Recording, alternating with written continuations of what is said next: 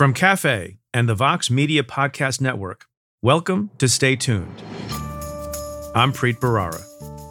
Number one, there's always an intimidation factor, right? It's hard to flip against a mob boss. It's hard to flip against Donald Trump. It's hard to flip against any powerful person because you know that you're going to be publicly pilloried and filleted and cross examined and attacked.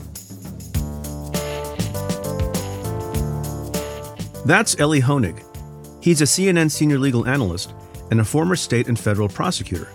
Plus, he's a host and contributor here at Cafe. Elie served as co chief of the organized crime unit at SDNY when I was the U.S. Attorney. He earned the reputation as tough and smart in the courtroom, with a knack for flipping mobsters into cooperating witnesses.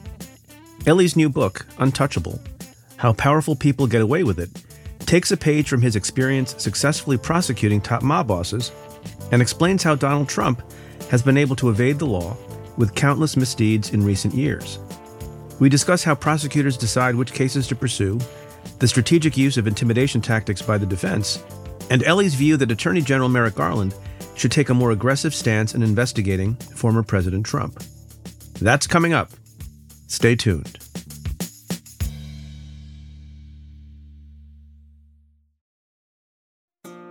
This episode is brought to you by State Farm.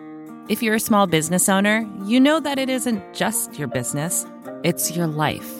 And whatever your business might be, you want someone who understands. That's why you might want to check out State Farm Small Business Insurance. Why? Because State Farm agents are small business owners too, living and working in your community. That means they know what it takes to help you personalize your policies for your small business needs. Like a good neighbor, State Farm is there. Talk to your local agent today. In U.S. working forests, or forest land carefully managed to provide a steady, renewable supply of wood for daily use, more than 1 billion trees are planted every year, and forestry experts protect and manage hundreds of millions of acres. Working forests have been sustainably managed for decades. How? It's simple they plant more trees than they harvest. Learn more at workingforestsinitiative.com.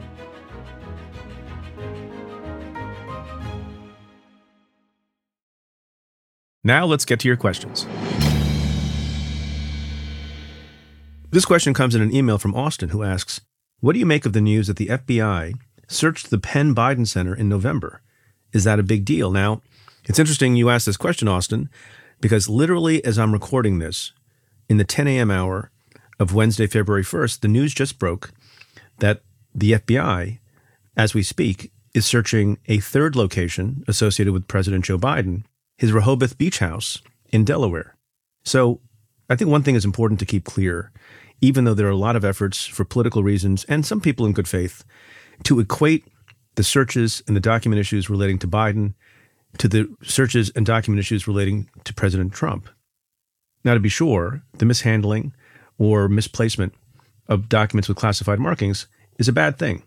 And there should be some reform at the end of administrations, as Joyce Vance and I discussed on the Cafe Insider podcast, as to how those documents are disposed of and properly preserved and taken away from former presidents who then become private citizens. It is not a small thing for a team of FBI agents to be scouring locations associated with a sitting or former president, of course. But the great distinction is, in the case of Joe Biden, now with three searches, I think, under the FBI's belt, one at the Penn Biden Center in November that you referenced in your question, another back in January, a couple of weeks ago, at his Wilmington home, and now, as we speak, at his beach house in Rehoboth, Delaware. Each of those, according to reporting, has been consensual. In other words, no search warrant had to be obtained. There was a cooperative posture between Biden's lawyers and Biden's staff and Biden's team and Biden himself with the FBI. And I think the reason for that is Joe Biden wants to look like he's being transparent, and I think he is being transparent. Part of the problem is that after the Biden team itself did some searches of one of the properties and came up with classified documents and turned them over to the archives and the authorities. Later, FBI agents found still additional documents. So I think, in an abundance of caution, both sides, the Biden folks and the law enforcement folks, particularly now that there's a special counsel in charge of overseeing the investigation and the inquiry, they want to be able to say that every single last document and every single last location has been found and accounted for. That's why you're seeing 12 and 13 hour searches at these locations. Is it a big deal? Austin? Yes, it is. But it's not the same as what happened with Donald Trump. Just to repeat, again and again and again, despite beginning with a cooperative posture from the FBI and from the National Archives, the Trump team dissembled and looks like they obstructed. They had to be issued a subpoena. They made a certification that they had turned over the documents when it turned out that wasn't true. And they had to go to great lengths to secure a search warrant from a federal district court judge to do the search. That's not cooperation. But of course, that assessment is not up to me and it's not up to you. It's up to the individual special counsels who have been appointed to the two different cases. What will Jack Smith, special counsel in the Trump case, think about the facts and circumstances of that matter? And then separately, what will Robert Hur, the special counsel in the Biden matter, think of the facts and circumstances of this case? By the way, Robert Hur started as special counsel today. This question comes in a tweet from Twitter user at Lemoriarty, who asks With a report saying the DOJ has asked the FEC to step back on the Santos campaign finance investigation, does this mean the DOJ is confident in their investigation? Hashtag AskPreet. Well, I don't know if it means the DOJ is confident in its investigation, but it sure does mean it's serious about its investigation. Obviously, you're referring to the ongoing and unfolding saga relating to recently elected member of Congress in the Republican Party, George Santos, who I think has broken every record for lying to the public in his quest for public office. He's lied about his education, he's lied about his religion, he's lied about his past, he's lying about his present, he's lied about his mother. There's almost no subject on which he is not prevaricated. However, none of that, unless it was done under oath or in an official proceeding, constitutes a crime, and certainly not a federal crime. But this new reporting from the Washington Post about the request for the FEC, the Federal Election Commission, to hold off on any enforcement action against George Santos, I think is pretty significant. We've been wondering which offices are investigating what. We know the Eastern District of New York, the U.S. Attorney's Office, has opened an investigation. The reporting from the Washington Post suggests that the request to the FEC, however, came from the Public Integrity Section at Main Justice, which may not be doing its own independent investigation, but may very well be coordinating with and cooperating with the Eastern District of New York U.S. Attorney's Office investigation. Now, the EDNY and Main Justice may be looking at various things relating to the finances of George Santos, but the specific request to ask the FEC to step back, I think means that they are very, very seriously looking at campaign finance violations. What would be the nature of those violations? Well, we don't know yet. It could be a straw donor scheme. It could be improper conversion of campaign funds. It could be the taking in of campaign contributions that were over the federal limit. Any one of those things might constitute a federal crime. Now, it is often the case, and we've discussed this before on the show, that federal criminal prosecutors don't like for there to be parallel civil enforcement actions where witnesses' testimony is being taken in multiple forums because that provides grist for cross examination if people's memories and statements differ from one day to another day. So, generally speaking, criminal prosecutors like to be the only show in town. We've seen some tension with respect to that in connection with the January 6th investigation and inquiry by the committee in the Congress versus what the Department of Justice is doing. And prosecutors don't like that. Sometimes it's the case the federal prosecutors will ask a civil enforcement entity to step back and hope they will do so voluntarily. In the case of the Federal Election Commission, however, something you may not know is that they ordinarily do comply with DOJ requests to hold off on enforcement. And why is that? There's a bit of an unusual arrangement. DOJ and the FEC have both signed a 1977 Memorandum of Understanding that addresses their overlapping law enforcement responsibilities, as the Washington Post reports. Meanwhile, a recent poll suggests that 78% of the voters in George Santos's district want him to resign. At the same time, after a lot of pressure from people within his own party and, of course, outside his party, George Santos voluntarily recused himself from his committee assignments amid all these investigations that are going on. So, what will happen with all these investigations? Stay tuned. This final question comes in a tweet from Twitter user Ode to Joint, which that's pretty good. It's a pretty good Twitter handle. Ode to Joint asks, Dear Preet, what are your thoughts on almond milk? Can it ever be as viable as the real thing? Now, this is a funny thing. There are some controversies in the United States of America that are important, and there are some that are very silly and I tend not to step into them. But I got this question on almond milk, and I have some thoughts on it, so I thought I'd respond. There are people who think, for some reason, that if you deign to drink some substitute milk, whether it's almond milk or soy milk or something else, that somehow you're un American or woke or virtue signaling. And it's a silly thing on the part of, I'll use the term, the haters. I'll speak from the experience of my family. I have three kids, two of whom had allergy issues. And so growing up, drank almond milk. It was their favorite kind of substitute milk. My third child did not have those allergy issues, but I guess in unity and solidarity with his siblings, he began drinking almond milk too. And even though those allergy issues do not persist, all three of my kids, at many of their meals during the week when they're home, drink almond milk. And it's fine, and it's tasty, and it's delicious, and it's nutritious, and it has fewer calories, and it's a great drink.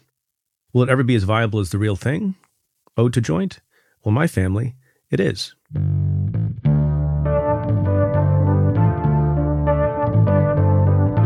We'll be right back with my conversation with Elie Honig.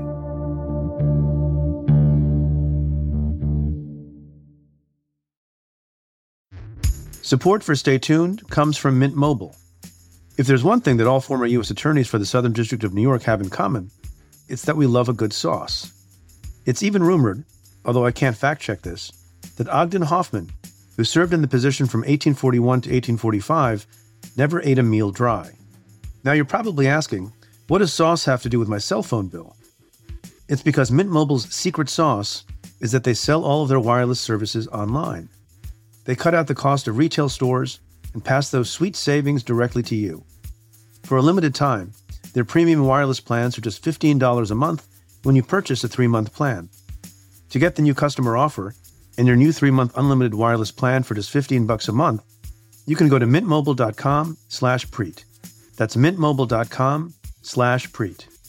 Cut your wireless bill to 15 bucks a month at mintmobile.com slash preet. $45 upfront payment required, equivalent to $15 a month. New customers on first three month plan only. Speed slower above 40 gigabytes on an unlimited plan. Additional taxes, fees, and restrictions apply. See Mint Mobile for details. Support for this show comes from NetSuite. The less your business spends on operations, multiple systems, and delivering your product, the more margin you have to keep the money you've earned. But that's hard to do with higher expenses on materials, employees, distribution, and borrowing. So, to reduce costs and headaches, smart businesses are graduating to NetSuite by Oracle. NetSuite is a top rated cloud financial system bringing accounting, financial management, inventory, and HR into one platform and one source of truth. With NetSuite, you reduce IT costs because NetSuite lives in the cloud with no hardware required, accessed from anywhere. You cut the cost of maintaining multiple systems because you've got one unified business management suite. You improve efficiency by bringing all your major business processes into one platform, slashing manual tasks and errors. Over 37,000 companies have already made the move, so do the math. See how you'll profit with NetSuite. By popular demand, NetSuite has extended its one-of-a-kind flexible financing program for a few more weeks. Head to netsuite.com slash preet. netsuite.com slash preet. netsuite.com slash preet.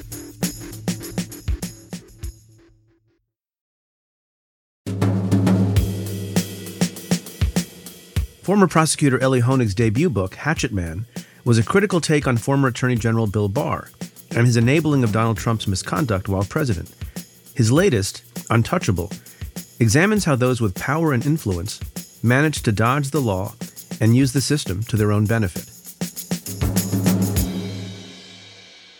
Elie Honig, welcome back to the show. Preet, it's great to be with you. Thank you for having me. I was going to do the heartfelt, corny, sincere stuff up front, but I decided I'm going to wait. I, am going to do it at the end because I don't want to be accused of trying to soften up the questioner here, but I am going to do it. I'm pretty softened up already, Elie. um, you're a member of the Cafe family.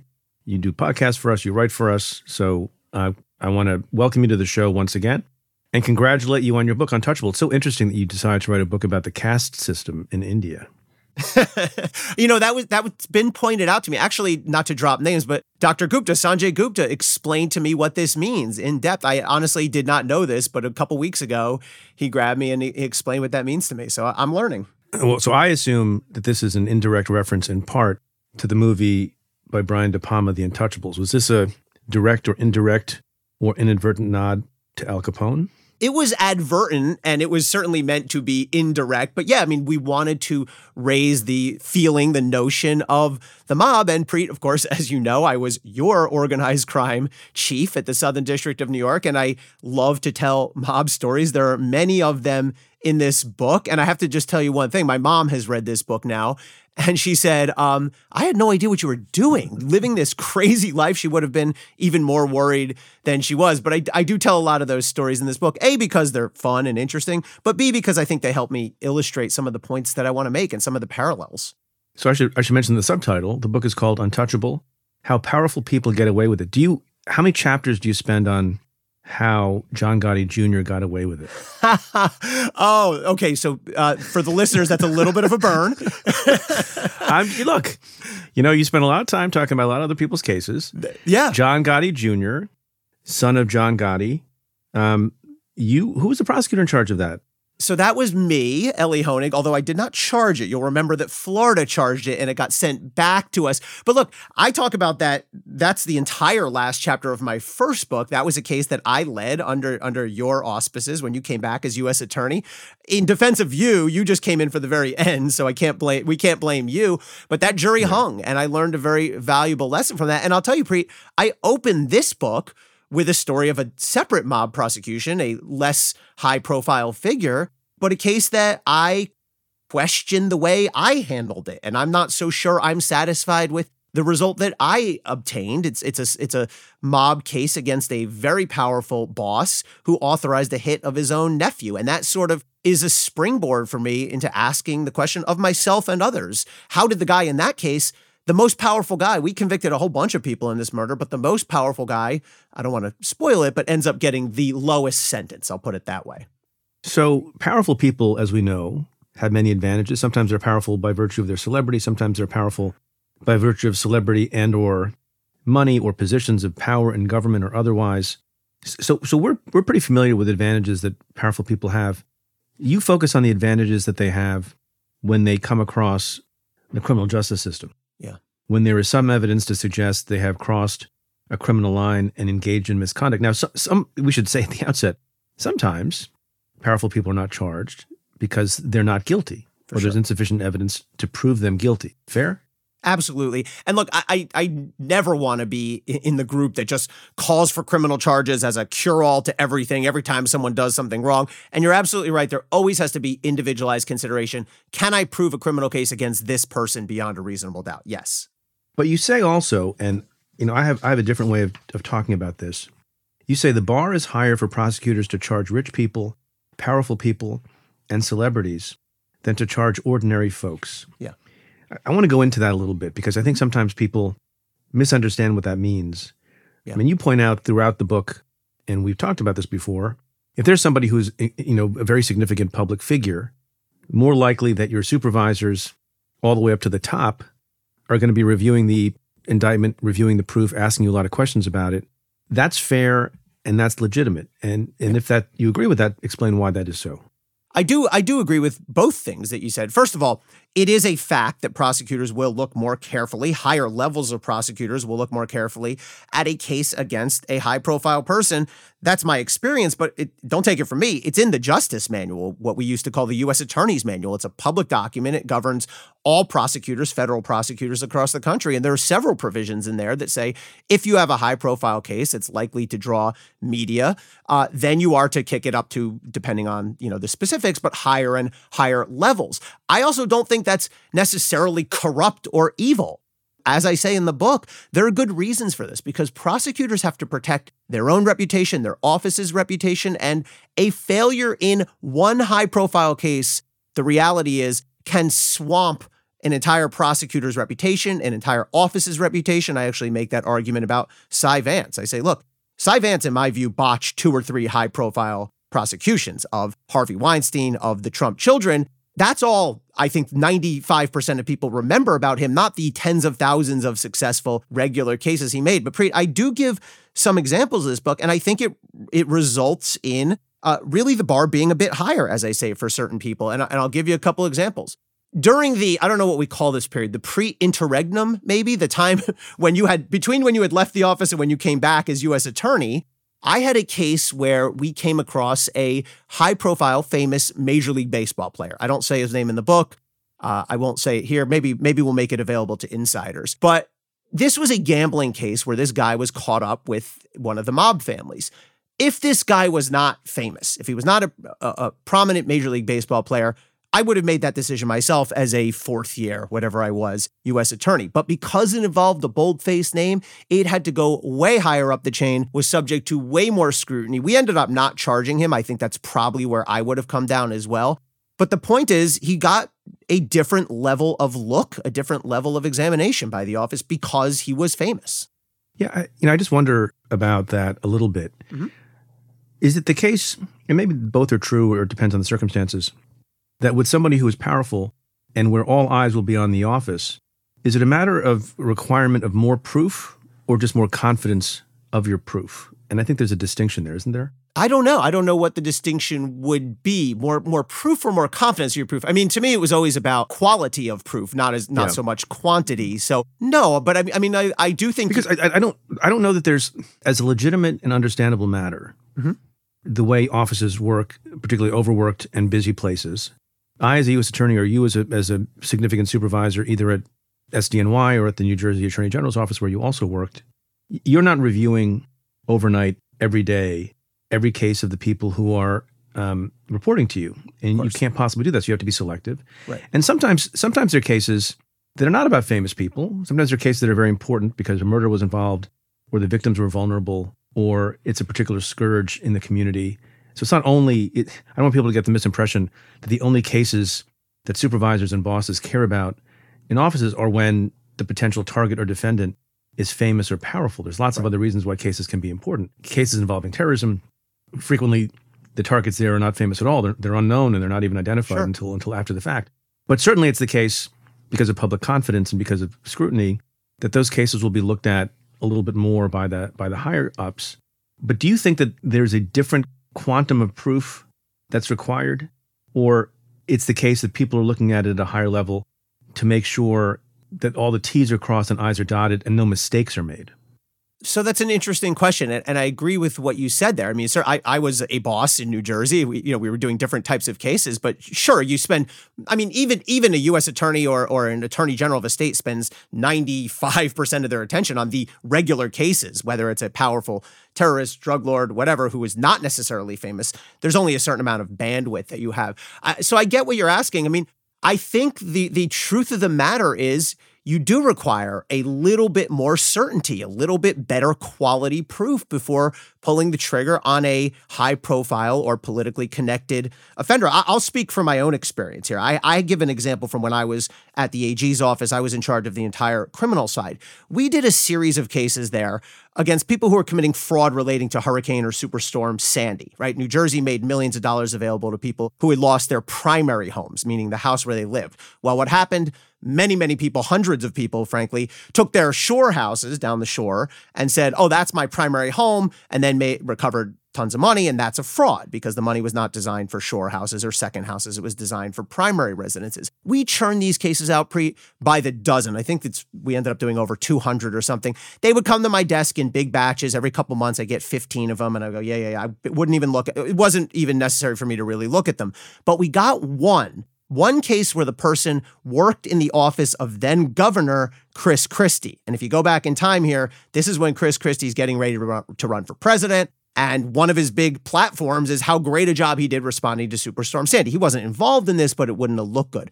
Let me tell you, we pulled that one out of the pile. I scrutinized that one. The attorney general scrutinized that one way more intensely than we would ever have looked for any other. And frankly, I think if I'm being honest, yes, I did require more proof. We did charge that case, but we that case was dead bang. And if there was any question, I probably would not have gone through with it. So let's talk about some of the advantages that the powerful have.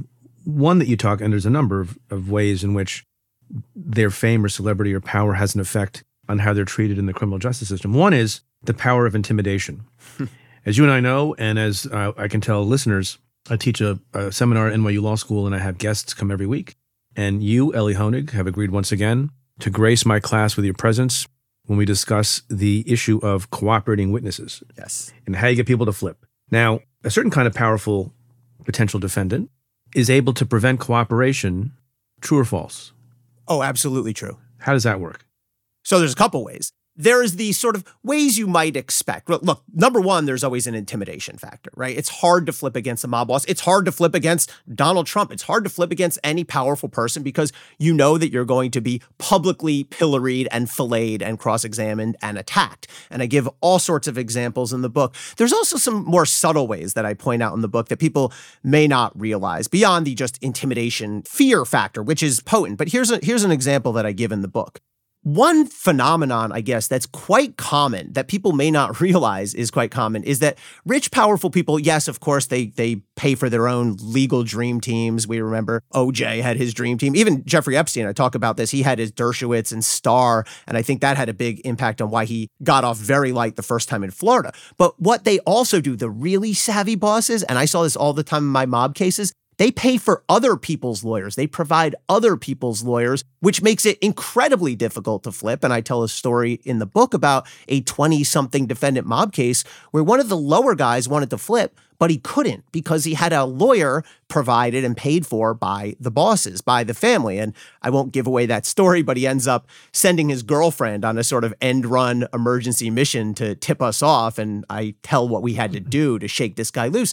And we saw a perfect example of that right in the public sphere recently with Cassidy Hutchinson. We remember her, the yep. star witness in the January 6th proceedings, right?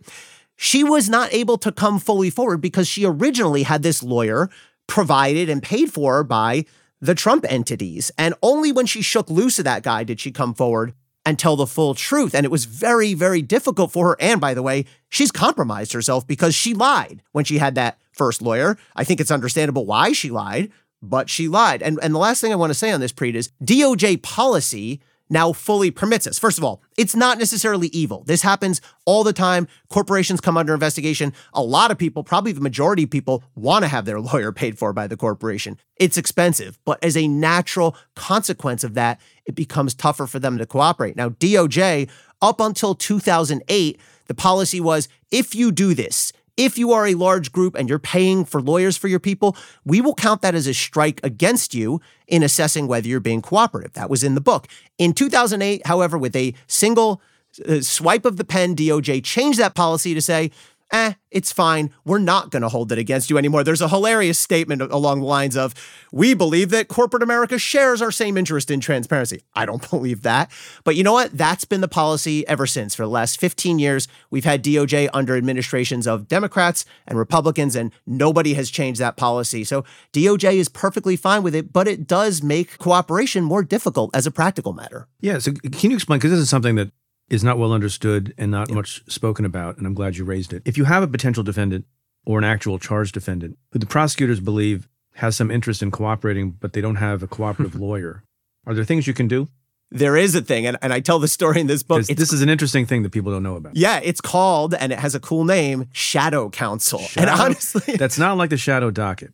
No, no, it's shadow. not like the Shadow Docket but there is an, a cloak and dagger element to it. And honestly, I had heard tale of this process, but I never had to use it until that case I told you about. So basically, like I said, we charged 20 something Gambinos. This was when you were there. And um, one of, the, I think he was the 14th guy on the indictment, but he was well positioned, wanted to flip. And by the way, we would charge these guys and hope someone flipped. We came up empty on these guys. But a couple weeks in, the girlfriend contacts the FBI agent, a great agent named Rob Herbster, and says, uh, I, I, say the guy's name in the book, Anthony Russo, Hootie. They called him Hootie for reasons that I explain in the book. But basically, Hootie wants to flip, but he's terrified because he can't, because his lawyer's a mob lawyer. And so I had to draft up a document basically saying, Dear Judge, um, we have this situation. We understand the guy wants to flip, but we can't really contact him because he's got his lawyer. And so, what the judge will do, and we walked it over to the judge. I still remember the judge while he read it. We sat there with him while he read it, and his face lit up. He said, Ooh, this is going to be interesting. And the judge appointed what we call shadow counsel, which is a lawyer who secretly went and visited with this guy in this case came back and said, "Yep, they're right. He does want to flip." Sometimes it comes back and says, "No, he's not interested." Right. But in this case, it came back, "Yes, he does want to flip." And I tell the story of how we sort of had a uh, Mission Impossible extraction of this guy, and he did flip, and he was very productive. But let me tell you, it took an awful lot of work and gymnastics yeah. to get around this. May I ask, was the issue here that Hootie wasn't sure he wanted to flip against the blowfish? Oh gosh. That, ladies and gentlemen, Good is my one dad joke for this episode. well, but but I, listen, I, I'm, I'm am a waiting for you to finish up that, that that answer so I can make my Hootie and the I. I am a joke. proponent of dad jokes. That one's rough even for me. But let me say this about Hootie. We did ask him, of course, because you and I maybe share the same sensibility. One of the first questions I asked him when I sit down to proffer him, this guy knows about all sorts of mob stuff. I said, Why the hell do they call you Hootie? Is that like for the blowfish? And he goes, No, I just had this weird habit that when I'd see a guy in Queens, like one of my friends across the street, I just greet him by going, Hootie who? Hootie who? I have no idea what that means or if that's a thing, but that's Hootie. That's a less interesting story than I expected. oh, come on. It's a surprise twist. It's not what you thought. You know, l- let's talk about a particular cooperator, and I think you made an allusion to this because you don't know at the beginning of a case who's going to flip to get you up the food chain to the highest level person. Yeah. And we have Allen Weisselberg that you've talked about a lot. I've talked about a lot. Who was an official in the Trump organization who recently went to trial as a witness against the Trump organization or, or some of the Trump organization entities. And the hope had been for the Manhattan DA that a, guy like that would not want to go to prison. He's, you know, along in years and prison is not fun and he's a mm-hmm. well heeled guy. Can, can you explain to folks why it is a person like that might not flip, other than he has no evidence of wrongdoing on the part of Donald Trump, which I'm, I'm assuming you're discounting? Sure. Um, so first of all, the whole Allen Weisselberg situation is, uh, to use uh, the technical term, fakakta, um, messed up. The way they handled this in the DA's office is mind-boggling. Now, I agree absolutely with the effort to flip Allen Weisselberg. He's the exact right guy to target. But then they let him halfway cooperate, where he kind of testified against the corporation, but not any individuals. And it, I, I, I, that makes no sense to me.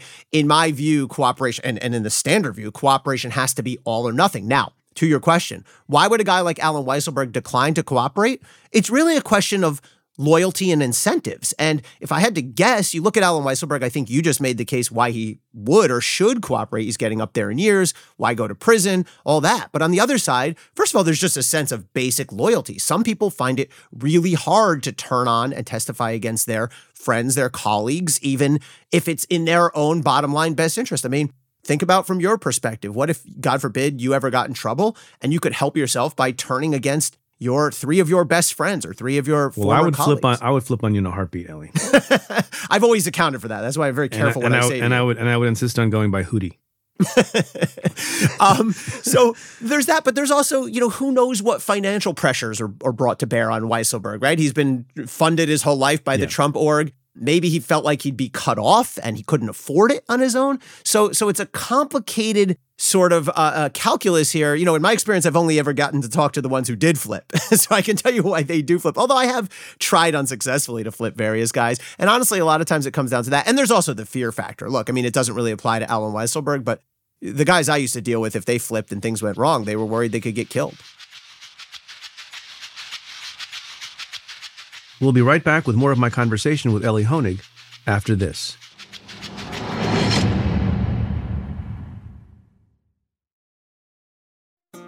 This episode is brought to you by State Farm. You've heard it before. Like a good neighbor, State Farm is there. But it's more than just a tagline, because State Farm agents are small business owners themselves who live and work in your community. And if you're in the market for small business insurance, who better to work with than an agent who understands what it takes? State Farm agents can help you create a personalized insurance plan that fits your small business needs and budget. Talk to your local State Farm agent today about small business insurance. Like a good neighbor, State Farm is there. In U.S. working forests, or forest land carefully managed to provide a steady, renewable supply of wood for daily use, more than 1 billion trees are planted every year, and forestry experts protect and manage hundreds of millions of acres. Working forests have been sustainably managed for decades. How? It's simple. They plant more trees than they harvest. Learn more at workingforestsinitiative.com.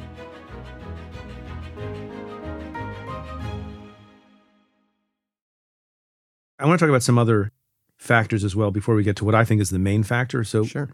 do you think it matters that powerful and rich people can afford better lawyers? Does the better lawyering matter as much as people think or not? I, I think no.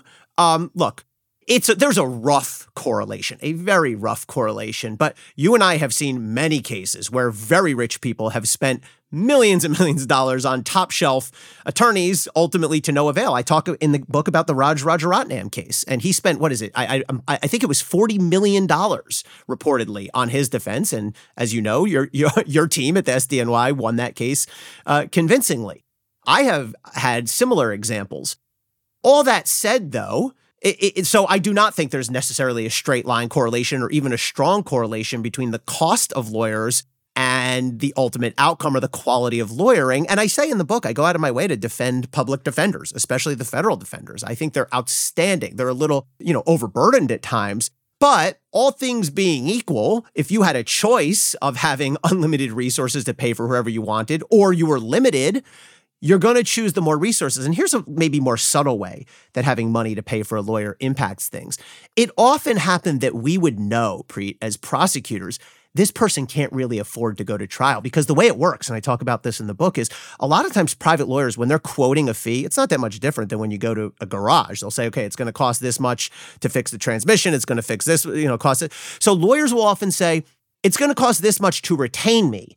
And then it's going to cost usually double that if you want to go to trial. Now we know if a guy just doesn't have, and in fact, frankly, sometimes defense lawyers will tell you straight up, just chatting in the hall, oh, yeah, I'm just I'm just retained through trial. He's got he hasn't paid me through trial yet. So think about that at the negotiation table now. You know, the, the defense lawyer's pounding the table, we'll see you at trial. You know, sometimes that would happen and I'd be sitting there going, I know he can't afford trial. So that's going to really sort of be a, a, a drawback at the leverage at the bargaining table. And I'll tell you one other thing. I do think that sometimes big name lawyers can intimidate prosecutors. Now, we weren't really intimidatable. I think that's you were never intimidated by any big name lawyer. Not at all. I was driven crazy by some. I mean, yeah. I tell a story about a case I did against a big firm in New York City that just tortured us, but we won that case in the end. But but I think if you look really closely, my theory about why did Jeffrey Epstein get off so easy the first case in Florida years ago with Alexander Acosta, who went on to become Trump's labor secretary and then resigned in disgrace because of this. But why? You know, people were saying, well, Acosta was on the take. I never thought that was the case. I always believed, and we ended up, I think, proving this. There's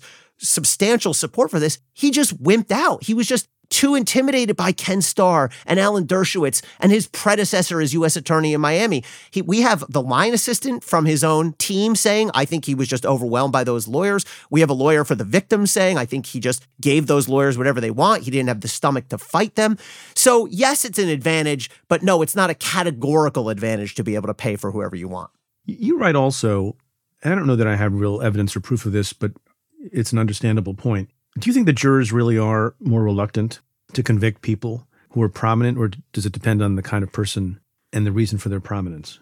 I think it's the latter. I think it, it, depends on the person and the reason for the prominence. I mean, the most the, the, most straightforward case is the kind I dealt with, where people were afraid if we convict this mob guy, it could be have someone knocking on my door. And I, I tell a story of how we very nearly lost a jury in the middle of a murder case for exactly that reason. That's that's the most straightforward. But I think when you're talking about a, a, prominent person, I actually think this can cut both ways. I think depending on who the person is, let's say it's Harvey Weinstein, for example. I'm I'm con- I mean, engaging in conjecture here, but I would think a juror would be afraid to return a not guilty verdict on a really reviled, universally reviled public figure like Harvey Weinstein because they don't want to be the guy who set Harvey Weinstein free, even if in their objective judgment the proof didn't quite meet meet the beyond a reasonable doubt standard. But you know, let's think about Donald Trump here. How might that play if Donald Trump is to be charged, which could well happen, as they say in the book? I mean, we're looking at a trial if that happens into sometime in 2024. I think everyone's very focused on indictment, indictment. I'm thinking, of course, as, as a prosecutor is trained to, how's this going to come out? You know, will it be difficult for a juror sitting, whether it's in Georgia or Washington, D.C., in early, mid 2024? Will they fear the consequences of coming back with a guilty verdict on Donald Trump? Will they fear unrest? Will they fear retribution? Will they fear just widespread condemnation from that 30% of the people who loves Donald Trump? I think that's going to complicate any potential trial of him significantly. Here's something that you've alluded to that I think is a significant factor in certain kinds of cases, perhaps in the Harvey Weinstein case and certainly in the Jeffrey Epstein case. If the crime involves harm to vulnerable witnesses, vulnerable victims yeah.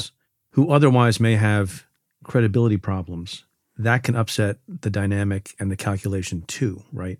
Yeah, I, I, tell some stories in the book. I did some research on this.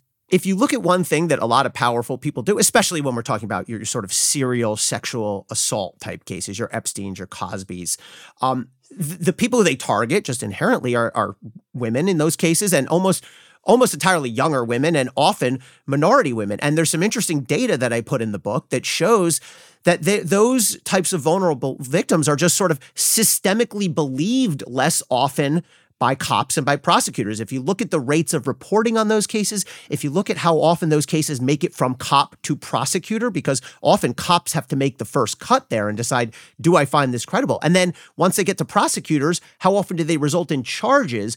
And I think the data there supports um, what I've experienced, which is that there's some real uphill climbs there. And, you know, one case that really sh- jumped out at me is if you look at the Bill Cosby case. So the cops in that case, who happened to be from you know uh, the Philly area where Bill Cosby, I'm from that area too, and I talk about Bill Cosby was as much of a celebrity as he is in the world. He was a deity in that area. He was a Temple grad. I remember going to Temple basketball games at the Palestra and seeing him walk around. I mean, it was like this holy figure. This is in the 80s walking around. So when the cops investigated that, they did the first interview with a young female complainant on the phone, which is a ridiculously horrible idea because these victims have been traumatized. They're even if you they're scared. And if you want to build trust with them, it's hard enough in person, but to interview someone for the first time by phone is ridiculous. Now, shortly after that, it comes time for them to interview Bill Cosby. And what do they do? They drive into Manhattan to meet with Cosby in his office. And I quote the detective when he comes out of it. He's gushing. He says, Oh, he actually says this. Well, he was wearing his typical Cosby sweater, and I saw nothing in what he said to us to raise any question whatsoever. I mean, the bias and the sort of inequitable treatment that these same cops gave the young female victim and the very powerful celebrity Bill Cosby is striking. Well, you know, it's funny. That's a whole other side issue. We talked about the intimidation factor, but there's also the wow factor. And Yeah. there's also the tendency for people, including those in law enforcement, and I write about this in my own book, to not believe that people of a certain stature or reputation or credentialed background, to not believe that they're capable of committing blatant fraud or violent crime. Yeah. You, you may remember this gentleman, Hassan Nemazee, who was a you know very significant figure in fundraising circles in the United States. Basically, defrauded multiple sophisticated banks out of hundreds of millions of dollars. Right. It just didn't occur to anybody, Yeah. and it was all a house of cards. Well, look at Bernie Madoff. Look at his Yeah. victims, right? He had very sophisticated victims. Yeah. Last issue before we get to the ultimate issue, Okay. and I think you talk about this as well. And I've, I've mentioned this with respect to Donald Trump, who we'll also talk about. Sometimes, if you've chosen your circle in such a way that everyone's kind of you know unclean Mhm. uh, and has a bad reputation, it doesn't even work to flip them because they have baggage. And Yeah. I, I would I've often said about Donald Trump, you know, who, who has hung out with the likes of Roger Stone and Paul Manafort and others. When it comes time to indicting his associates, Donald Trump, who has made a career of hanging out with people of questionable ethics, can simply turn around and say, "You can't believe that person. That person's of questionable ethics." And this comes into sharp relief, and you talk about this a good deal when we talk about Michael Cohen, Yeah. his former lawyer. How does that play out?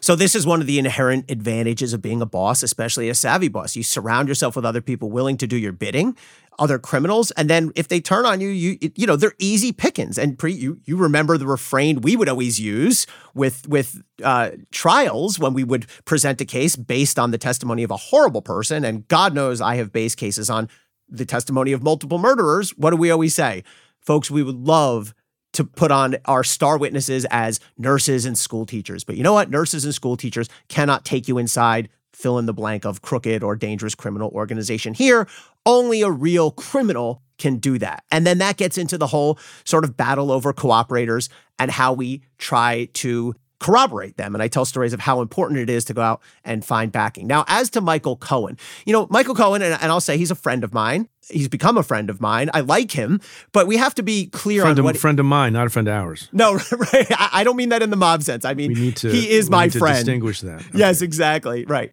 You know, there is this, I think, misperception out there that Michael Cohen is going to be the star witness or will be the star witness or the next John Dean or whatever. And people keep saying, well, just, just call Michael Cohen and that's it. Here's the problem. The Southern District of New York, our former office, rejected him starkly. If you look Well, at he's their a yeah. convicted liar. Well, uh, yes, he's a convicted liar. We, you know, you and I have made cases off of convicted felons, not so much liars. Convicted That's a little, liars, and you make this point. We Yeah. talk about this in my class when Yep. you come every year, and this might be difficult for people to perceive. Better to have a murderer Yes. as a witness who doesn't have a history of lying than someone who's literally lied under oath before because it invites really horrific cross examination where, where the defense lawyer can say, You lied in a proceeding just like this. You were under oath that other time too.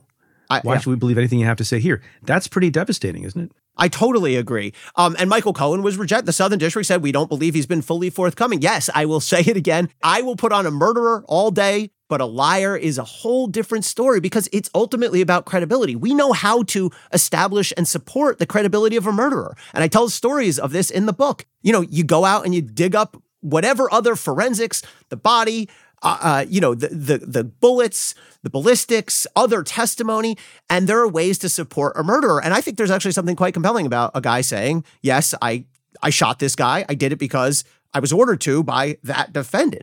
Um, and by the way, I talk about um, how obsessed we are as prosecutors, rightly, with the notion of corroboration. There was a prosecutor who used to say at our, at our former office, it was we called it oak tree corroboration. Do you remember that phrase? Yeah, I think so. Yeah, the, the, the, the saying was, I, I, I can't remember exactly who it was, but he used to say, if your cooperator tells you we did a murder and it was at the corner of Main Street and Vine Street and there was an oak tree right there, send an agent out to photograph that oak tree. Because even though the fact that there's an oak tree there has nothing to do with the murder or the relevant issues, it still lends some support to the cooperator's story. But a liar is a whole different story. And by the way, this brings to mind a story that I don't tell in the book. I had one mob cooperator who had done all the hits and everything, but he was also a liar. He had put in like some kind of personal uh, disability lawsuit and he got deposed and he lied the whole time. He faked some injury about his back or his legs or something. And on cross examination, the, the defense lawyer had his whole transcript of that deposition, you know, 100 pages. And the defense lawyer is going through it. You here on page two, you said you had uh, leg pain. That was a lie. And the cooperator's like, yeah. And here on page seven, you said that you had back pain. That was, and at, at one point, the cooperator just goes, everything I said in there is a lie. Do we have to go page by page? um, it wasn't great, but the jury laughed because they understood, you know? It, it, so, but look, I, I stand by that. I'll take a murderer over a liar any day. There you have it, ladies and gentlemen. As a witness, as a witness. Straight from Elie Honig. so I think the most important problem to prosecuting somebody who's powerful in the context of there being cohorts and associates and co-conspirators and an organization. I'm not talking about Bill Cosby who did his crimes alone, but when you have someone at the head of an organization is because they're the head of the organization, whether you're talking about Trump or some other mob boss or, or anyone else, is they have plausible deniability Yes. because they are smart about not having their fingerprints on the bad conduct. Mm-hmm. They don't send emails about it. They don't send letters about it. If there's no wiretap, they're not on tape about it. If they've intimidated or charmed their associates, there's no one to flip about it. Isn't that the key problem in prosecuting a powerful person in that context? Yes, it is. I and I, say in the book, nothing protects power like power itself. There's so many advantages to being at the top. First of all, we have to get lucky. We have to flip several layers of people to get up to a boss. Sometimes you get lucky and you flip an immediate consigliere, meaning in the literal sense, or or even you know the other context. But you have sometimes you can flip someone near the top right away. But often you have to build up and up the chain. I tell a story about a, a narcotics case I did where we recovered 200 kilos of coke and we flipped a couple guys, but then the trail stopped and we knew we had gotten nowhere near the actual people who owned those kilos, but we only got so far up the ladder.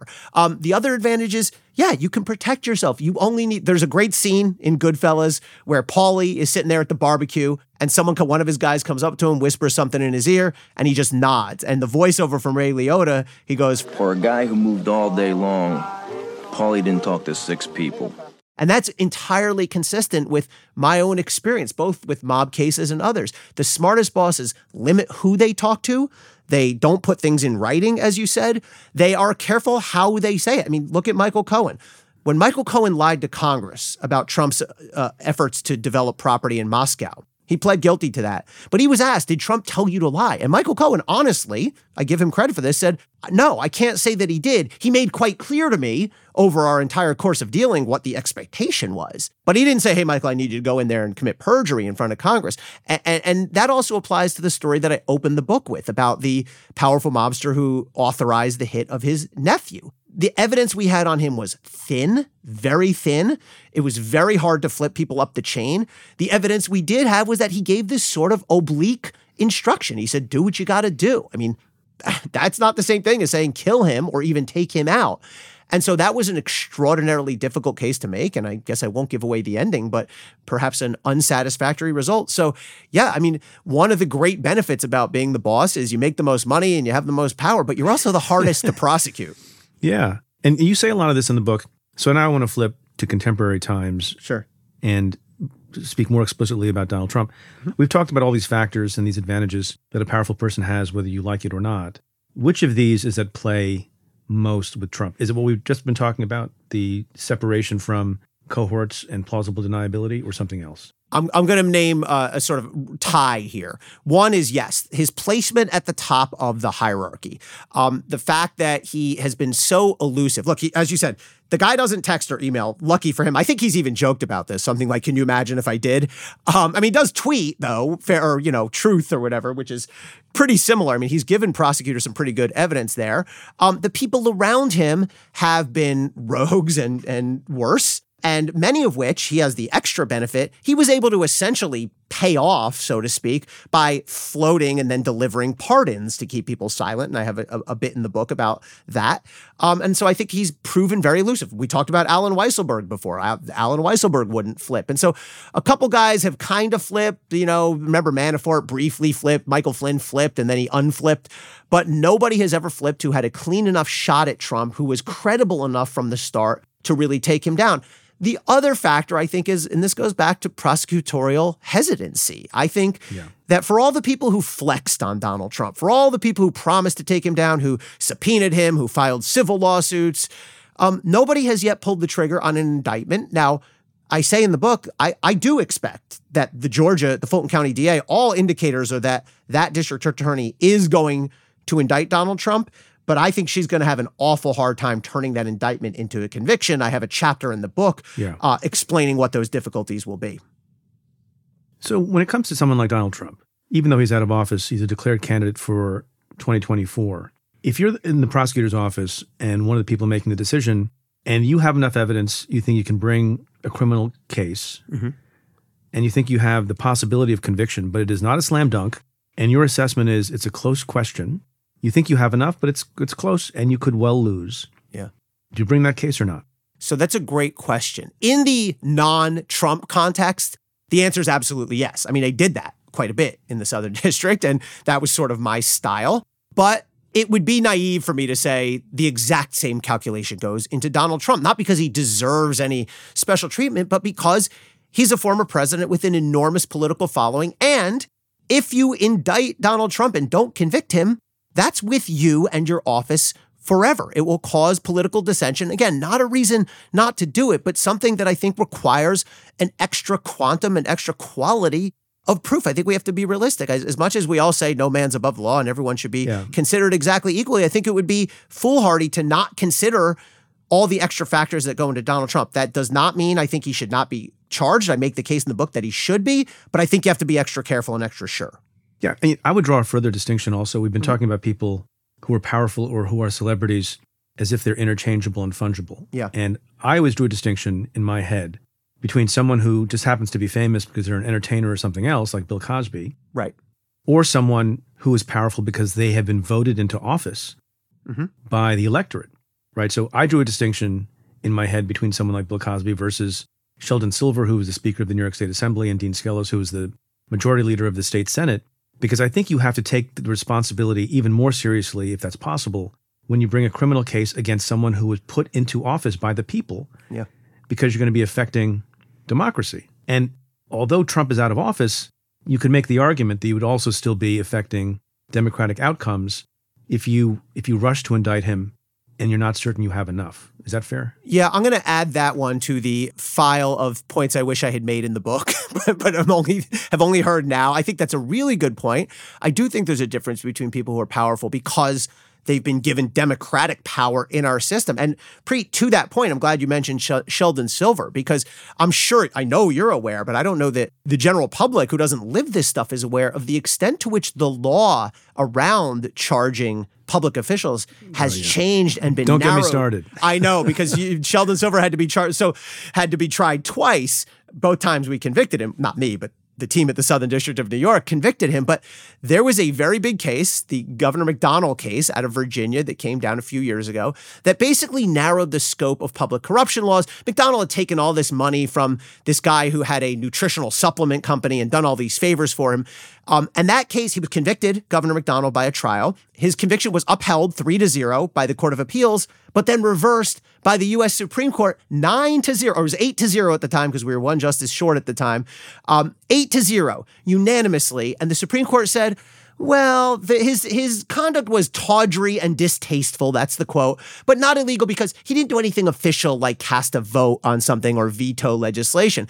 And as the fallout from that, that gutted public corrupt federal corruption cases across the country, including Sheldon Silver, which we had to then go back and retry, and the yeah. evidence was strong enough that the SDNY still convicted him. But there were other cases that were gutted that people walked out of prison. And I will say there were there have been uh, there was another major subsequent Supreme Court decision, the Bridgegate decision here in Jersey, throwing out convictions, also 9-0.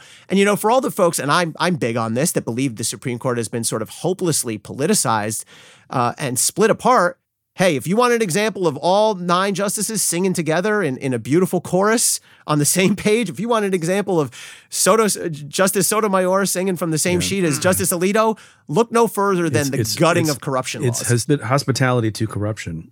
Yeah. I think, I think it's just, a, well, we don't have to go on a detour and frolic on this, but it's a little bit of naivete, I think, about how politicians corrupt the system. And I think they don't have enough respect or faith in juries for being able to distinguish between something that's innocent conduct versus deeply corrupt conduct, as was the case with um, right. McDonnell in Virginia. So right. you know that's that's we should just mention as we're ticking off the factors that sometimes it's not the evidence, sometimes it's not uh, the intimidation factor or charm or money or any of those things, but it's the law. Yeah, you know Donald Trump can lie anywhere he wants, so long as he's not under oath. There's no there's no crime there. When we get to talking about what seditious conspiracy requires, mm-hmm the legal factors become very, very important. So I want to talk about two current events. Sure. Looking forward, because I have the benefit and, and value of having you here on the classified document. So we're recording this on Monday, January 30th. So I don't know what will happen between now and when people listen to this. We had a classified documents issue with Trump. We had a classified documents issue, very different, but in the minds of many people, very similar, with Joe Biden. And then we have a classified documents issue with Mike Pence. And you you wrote something very interesting for cafe in the last number of weeks where you drew an analogy to football with respect to offsetting penalties. And by the way, I assume you're an Eagles fan, so congratulations on that. Correct. Thank you. And I'm quite confident heading into the Super Bowl. And if any Eagles fans hear this, they'll be furious at me for jinxing us. Um, yeah. So here's here's what I wrote for Cafe, and I think this I I, I think this continues to be borne out uh, with with the inclusion of Mike Pence now we can all understand how on paper, on paper, if, if we were to make a checklist of all the relevant factors in Trump one column, Biden one column, Pence one column, the differences between the cases. And I think based on what we know, it's quite clear that Trump's case is substantially worse than Biden's and Pence's, and perhaps even worse in a way that makes one of them criminal and one of them not. Criminal. You don't mean the case, you mean the conduct. The conduct. Yes, exactly. Right, right, right. Exactly. The the number of documents, the obstruction versus cooperation, and so on. And so I think anyone can readily understand the differences on paper in the conduct. Now, I like, as they say in football, they don't play the game on paper. They play they play the game in the real world. And I'm trying to put myself in the mindset of Merrick Garland now. So Let's say that the recommendations come back from the respective special counsels of um, the Trump team says, yes, this is a crime and we ought to indict him. The Biden team uh, under Mr. Hur comes back and says, no, not quite a crime. And let's say whatever investigation on Pence comes back, no, not a crime. Think about how difficult it's going to be for Merrick Garland. And if there's one thing we know about Merrick Garland, it's that he is allergic to anything that looks political. I argue in the book, overly allergic to the point where he's not even willing to do anything that's necessary if it may look political. Now, you're telling me Merrick Garland is going to say, yes, we are going to indict and seek to imprison. That's what an indictment is. Indict and seek to imprison Donald Trump, who is running against my boss, Joe Biden, technically, well, uh, maybe not boss, but the guy who appointed me, Joe Biden, for 2024. I'm also going to give Joe Biden a pass. And I'm going to give Mike Pence, who is broken from Trump and likely to challenge Trump, a pass as well. Now, again, we can go through and say, yes, because of factors A, B, and C. But you know how that's going to play to 92% of the American populace? Hey, they all had documents. This guy they're trying to send to jail, and those two guys, they're given a pass. And I know everyone says Merrick Garland is above politics. I don't buy that. Preet, I don't look. I give Joe. I give Merrick Garland a lot of credit. I think he's done a, an excellent job of restoring DOJ's foundational principles, integrity, and independence. But you can't. Don't, let's not make it like this guy's some kind of monk who doesn't understand politics. You don't become a federal appellate judge. You don't get nominated for the Supreme Court. You don't get confirmed as Attorney General if you have just no, you know, if you're unfrozen caveman lawyer. I don't understand your politics. He understands politics. He's very careful with what he does. Was that your caveman lawyer voice? That was that was my Phil Hartman doing a unfrozen caveman lawyer voice. I, I need Needs to work a little on work. It. Needs a little work. that was a great sketch. Kids, look it up. it's around the time of Hootie and the Blowfish. a little before, yep. Do you think there will be a special counsel appointed to look at the Mike Pence documents? Because I don't, what is the difference between the Biden situation and the Pence situation? So I think the answer is no for two reasons. One, I think at a certain point, Garland just has to staunch the bleeding here. He can't if if he if the rule becomes every one of these gets a special counsel, we can end up with six, seven. I mean, seriously, I'm not being hyperbolic here. Well, Special counsel. Elie, you ready to serve? I know. Yeah, I would be the last guy they would come to for this. Um, so so that's number one. Um, you know, the other thing with Pence is the reason you appoint a special counsel. It's not, you know, people think there's this punitive aspect to it. Oh, I'm going to nail him. Special, it sounds scary. Special counsel. If you look at the regulations, which I know we, we both have, the reasons to appoint a special counsel are extraordinary circumstances slash apparent conflict of interest or appearance of conflict of interest. And I guess if I was Merrick Garland and I wanted to sort of put an end to all the special counsels, I would say, barring any further developments, I would say, okay, Trump, we know is running for president against Joe Biden. In all likelihood, Joe Biden is president. I think there's fairly clear, at least a potential conflicts there. Mike Pence hasn't declared, you know, I don't know what happens if he does, then do you have to appoint a special counsel? But I don't think Garland will appoint a special counsel on Mike Pence, barring further developments. That's not very principled. Just like, you know, enough Yeah. is enough. No, I agree. if, I agree. And what if what if documents are found in George W. Bush's residence, or in Obama's residence, right. God forbid, uh, Jimmy Carter's residence from ancient times? Yeah. I'm just not sure how you how you deal with that. Let me ask you about January 6th. I don't know if you caught it. We had Tim Heaphy, Chief I Investigative yep. Counsel of the January 6th Select Committee, on the podcast a couple of weeks ago, and he confirmed his view, which aligned with things that you have said and others have said, and that is that the Justice Department was inexplicably slow to investigate and reach out to all sorts of witnesses in connection with January 6th. Did you have any reaction to that? Uh, I listened to that episode and I found that part fascinating and and you know vindicating, really, to hear directly from Tim Heaphy, who would know better than anyone else. And that strikes me as exactly right. I mean, one of my criticisms, I have the last chapter in this book is called "Waiting for Garland," right? It's a play on waiting for Godot or waiting for Guffman. And look, one of my biggest criticisms of Merrick Garland has been that he is moving so slow. And look, is that because I'm an impatient person and it was a very impatient, fast moving prosecutor? I guess partially.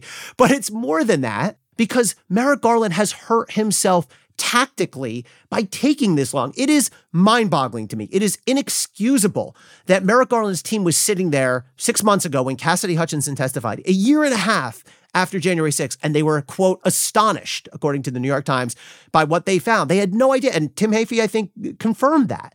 The fact that the January 6th committee, which has far less powerful investigative tools. Their subpoenas are the weak cousin of real grand jury subpoenas. Yet here they are, and, and credit to the January 6th committee, way out ahead of DOJ. That is inexcusable. And it's not just because I'm this impatient guy. And I know everyone goes, oh, Garland's, you know, he's a slow moving assassin. No, uh, he has harmed his case by taking this long. He didn't get to these witnesses first. Cassidy Hutchinson's a perfect example. I wrote a piece for us for Cafe about the cost of this because now Cassidy Hutchinson has testified, but you know what? She lied. She lied to the committee her first time under that lawyer we talked about. I can understand why, but if she ever testifies for Merrick Garland now or Fani Willis, the cross examination on her is going to be devastating because she lied to Congress. She's admitted that she lied to Congress. I think she's credible personally, but that's going to be devastating. And that's Merrick Garland's fault and Fani Willis's fault because if they had gotten to her first, they could have prevented that from happening. How many times, Preet, did you and I and other leaders of the of the SDNY, if someone was poking around one of our witnesses, often the Eastern District, our, our friends across the, na- the the river, or state prosecutors, or the SCI, the, the local uh, investigators, what would we do? We would say, absolutely not. They're our witness. We're locking them in a box. We need them for our criminal case. We're going to use them first. Then you can have them. And Merrick Garland has failed on that, and he's moving too slowly. And there's going to be a real cost if he ever does bring an indictment.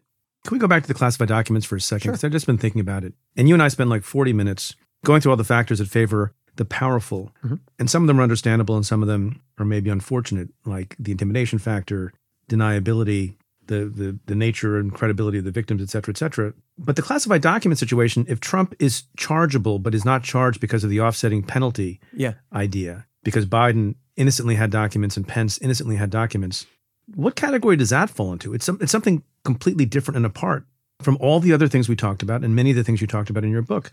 And shouldn't one think to themselves, well, that's a miscarriage, mm-hmm. or is it not a miscarriage? Oh, it clearly would be a miscarriage for for what our notions of individualized justice are. I mean, that's the And to be clear, a miscarriage for him not to be charged, right, right. No, I agree. I mean, look, this is what our but justice still system- legitimate. But I'm trying, I'm trying to get your view. Yeah.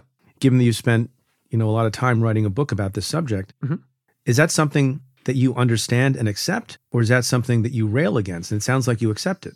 I do accept it as reality. I would like to see that reality slowly evolve. I'm not under no illusion that because I say so, the reality is going to change. But I guess if I can sort of thread the needle here, I acknowledge it absolutely as a reality here. But in an ideal world that I would like to push the world towards ever so slightly, that would not be the case. That that a person that you know a prosecutor takes into account the sort of political rea- the political reality and the appearance of it. I would like to see in in the sort of platonic ideal of what a prosecutor would do. You would say, I get it. I get that people are going to howl about this. However, the cases are different.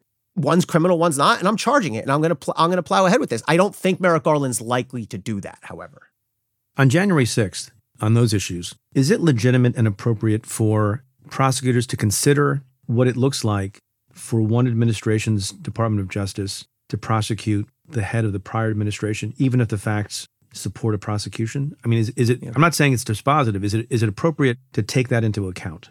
I do think it's appropriate. And I do think, again, the, the bar is absolutely going to be higher for anyone looking to prosecute Donald Trump. And, and I think it's And appropriately so. And, yeah. Because you're talking about when it's appropriate, when it's not. In this case, appropriately so. Yeah, I think it's it's sometimes hard to think about in, in, in a clear-eyed sense because it's Donald Trump and because he evokes such strong feelings. Either way, again, I'm not saying Donald, certainly not saying Donald Trump should not be prosecuted, but I'm saying you do have to think about that a bit. And I do want to say one thing that I found really interesting that I dug into in the book. You know, I do say one of I think our natural hesitations here, and maybe uh, prosecutors' natural hesitations, is the notion that it just doesn't feel American to to cuff the former president. We've never done it. And it's the kind of thing we see happening in other countries that we like to think we're sort of, you know, more, more developed democracy. But if you dig into this, and I have a, a bit in the book about this, there's there's a surprising to me number of developed democracies who have charged and convicted in some cases their former presidents or prime ministers. We've seen And then that- reelected them. and re- right sometimes reelected them. Right exactly. I mean you know th- i give examples in the book. Italy israel south korea south africa um, there's other there's several others and none of them have devolved into chaos.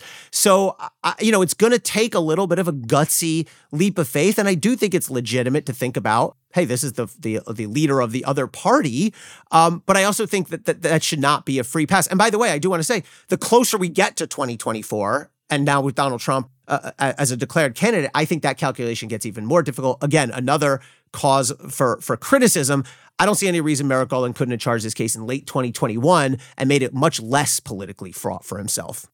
Before I let you go, Elie, I don't want any spoilers, but another season of Up Against the Mob, brought to you by Cafe and the Vox Media Podcast Network, is on deck, is it not? This is going to be, as the kids say, off the hook. That's probably dating myself a bit, but I am so thrilled. I cannot wait for people to hear this. So, season one, we did, I interviewed a cooperator, an FBI agent who went undercover, a defense lawyer, and I thought it was a fascinating look at the mob from all different angles. What we're doing in this season is we are telling the story in seven episodes of the single craziest, most unpredictable case I ever did. It is all 100% true. And you will hear about this. I'm not going to, no spoilers here, but because some of this will just blow you away. But you will hear about this case from the prosecutors, from the defense lawyers, from the FBI agents, from the Massachusetts State Police, from the journalists who covered it, from a cooperator or two, from a victim or two. And there's some surprise guests as well. And um,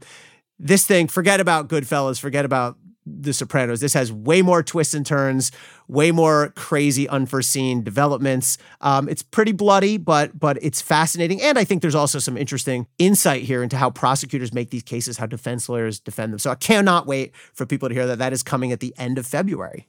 Great. Elie Honig, my friend, congratulations on the book, Untouchable How Powerful People Get Away with It. Thanks so much. Preet, it's been great. Thank you so much for having me.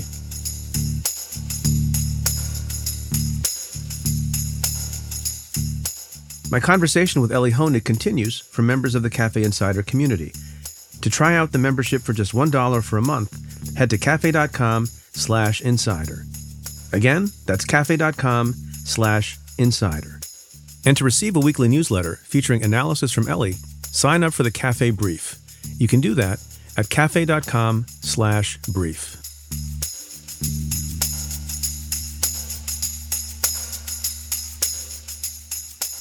I want to end the show this week by sharing a fun story about American sports and the die-hard fans who will do anything for the team they love. So on Sunday, when the Philadelphia Eagles won the NFC Championship, New York's Empire State Building, perhaps the world's most famous building, was illuminated in green and white lights, Eagles colors. Now you might ask, what could possibly be the issue with that? The Empire State Building, of course, is located in the heart of Manhattan, and one of New York's professional football teams, the Giants, are bitter division rivals with the Eagles. In fact, the Eagles had just eliminated the Giants from the playoffs a week earlier. So, as you can imagine, many New Yorkers did not find the light show amusing. Twitter was a flutter. Carl Banks, the legendary former Giants linebacker, tweeted, quote, What the actual F? Philadelphia would never light a building for a New York sports team. NYC mayor, did someone lose a bet? End quote. New York's city and state officials were quick to point out that this fluorescent faux pas was not their doing. In fact, Governor Kathy Hochul tweeted To be clear, New York State has no control over how Empire State Building lights its colors. But of all the responses to the controversy, this one from New York City Sanitation Department is my favorite. The department wrote on Twitter, quote, For anyone who finds this as treacherous, traitorous, and unforgivable as we do, just pretend it's green and white for New York's strongest. We take out the trash every day, and next year, that'll include the Eagles. End quote. Now, to be fair, the folks at the Empire State Building had long planned to illuminate their tower in support of whatever team advanced to the Super Bowl. And late Sunday night, they changed their colors to red and white to honor the AFC champion Kansas City Chiefs. And when they did so, the building's Twitter account referenced the backlash to the green and white lights, saying, That hurt us more than it hurt you. Whether you accept that apology or not depends a little bit on where your allegiances lie. I should say there is at least one member of the Bharara family who was super happy to see the green and white. My brother Vinny, a die-hard Eagles fan who was actually at the game. Either way, for those Americans who are tired of fighting over politics, sometimes it can be a fun distraction to fight over something else sports. The big question now is what, if anything, will the Empire State Building do with the announcement by Tom Brady that he's retiring, this time supposedly for good.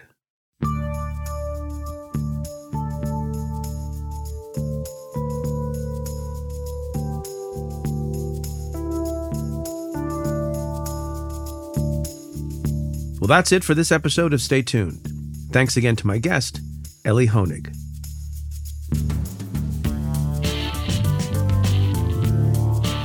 If you like what we do, rate and review the show on Apple Podcasts or wherever you listen.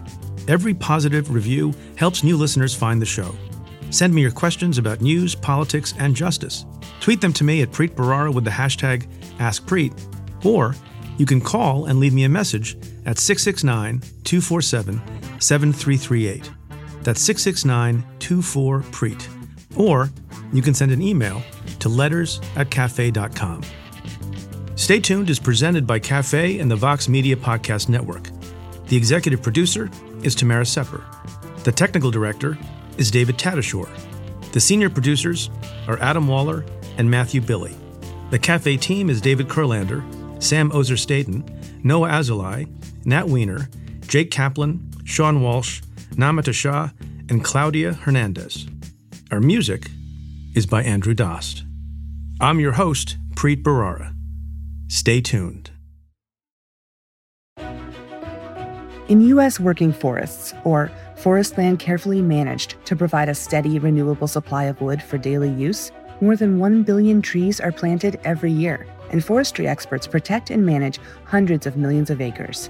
Working forests have been sustainably managed for decades. How? It's simple. They plant more trees than they harvest. Learn more at workingforestsinitiative.com.